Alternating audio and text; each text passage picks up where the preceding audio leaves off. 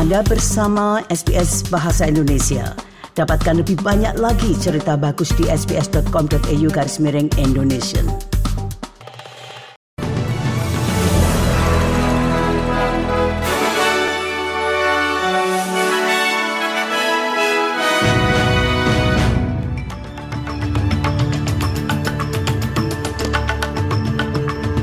Berita terkini dari SBS Audio program Bahasa Indonesia untuk hari Minggu 23 Juli 2023.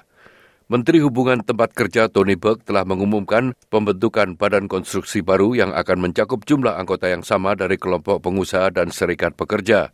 Ia memperkirakan akan mengumumkan penunjukan 12 anggota Forum Industri Konstruksi Nasional setelah pembubaran Komisi Bangunan dan Konstruksi Australia hari ini 23 Juli.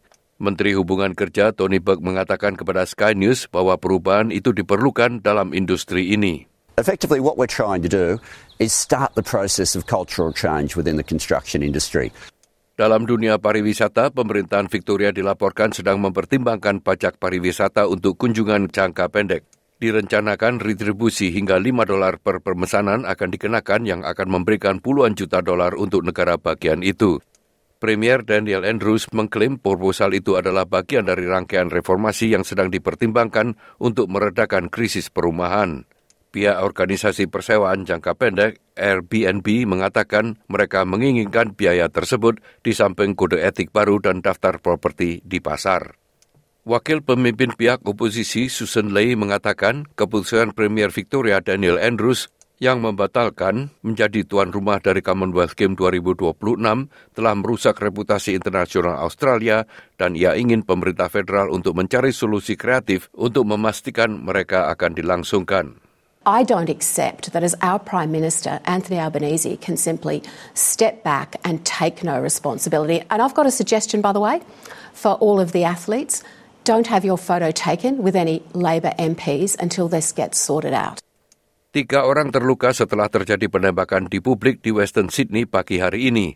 Dua pria dalam kondisi kritis di rumah sakit dan seorang wanita dalam kondisi stabil. Komandan area polisi Auburn, Inspektur Simon Glazer mengatakan pihak berwenang yakin penembakan itu adalah serangan yang ditargetkan. The investigation's in its infancy, however we do believe it was a targeted attack. We also asked for anyone that may have been in either area, in Greenacre or Regents Park, between 2am and 2.30am, if they may have any information, any dash cam footage or CCTV, to contact police or Crime Stoppers. Pemerintah Irak telah bergerak untuk melindungi keamanan misi diplomatik di negara mereka karena terus terjadi protes atas pembakaran Al-Quran yang terjadi di beberapa negara Eropa. Ratusan pengunjuk rasa di Baghdad berusaha menyerbu Rojona Hijau yang menampung kedutaan asing dan pusat pemerintahan Irak. Telah dilaporkan kelompok ultrasionalis membakar salinan Al-Quran di depan kedutaan besar Irak di ibu kota Denmark, Copenhagen. Beberapa pengunjuk rasa membakar bendera Swedia dan LGBTQ+, dan meneriakkan slogan-slogan anti-barat dalam protes itu. Relations will be severed with every country that offends the sanctities of Muslims. Therefore, we demand an official apology to the Iraqi people and to Muslims in general for these heinous acts. Seorang koresponden perang untuk kantor berita Rusia RIA telah meninggal dan tiga lainnya terluka di sebelah tenggara Ukraina pada hari Sabtu kemarin. Kementerian Pertahanan Rusia mengatakan koresponden RAE Rostilav Suravslev tewas akibat serangan artileri Ukraina. Kementerian Pertahanan menuduh Ukraina menggunakan munisi tandan dalam insiden tersebut, namun belum memberikan bukti untuk itu. Ukraina telah menerima bom klaster dari Amerika Serikat atau munisi tandan dari Amerika Serikat bulan ini, namun telah berjanji untuk menggunakannya hanya untuk mengusir konsentrasi tentara musuh.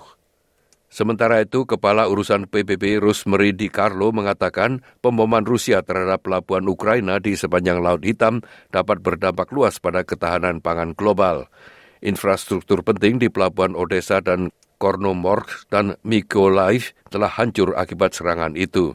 Serangan itu mengikuti keputusan Rusia untuk secara efektif mengakhiri inisiatif Laut Hitam, perjanjian yang ditengahi oleh PBB yang memfasilitasi pengiriman biji-bijian Ukraina ke pasar internasional pada saat harga pangan global melonjak dan meningkatnya kelaparan. any risk of conflict spillover as a result of a military incident in the Black Sea, whether intentional or by accident, must be avoided at all costs, as this could result in potentially catastrophic consequences to us all. Anda ingin mendengar cerita-cerita seperti ini? Dengarkan di Apple Podcast, Google Podcast, Spotify, atau di mana pun Anda mendapatkan podcast Anda.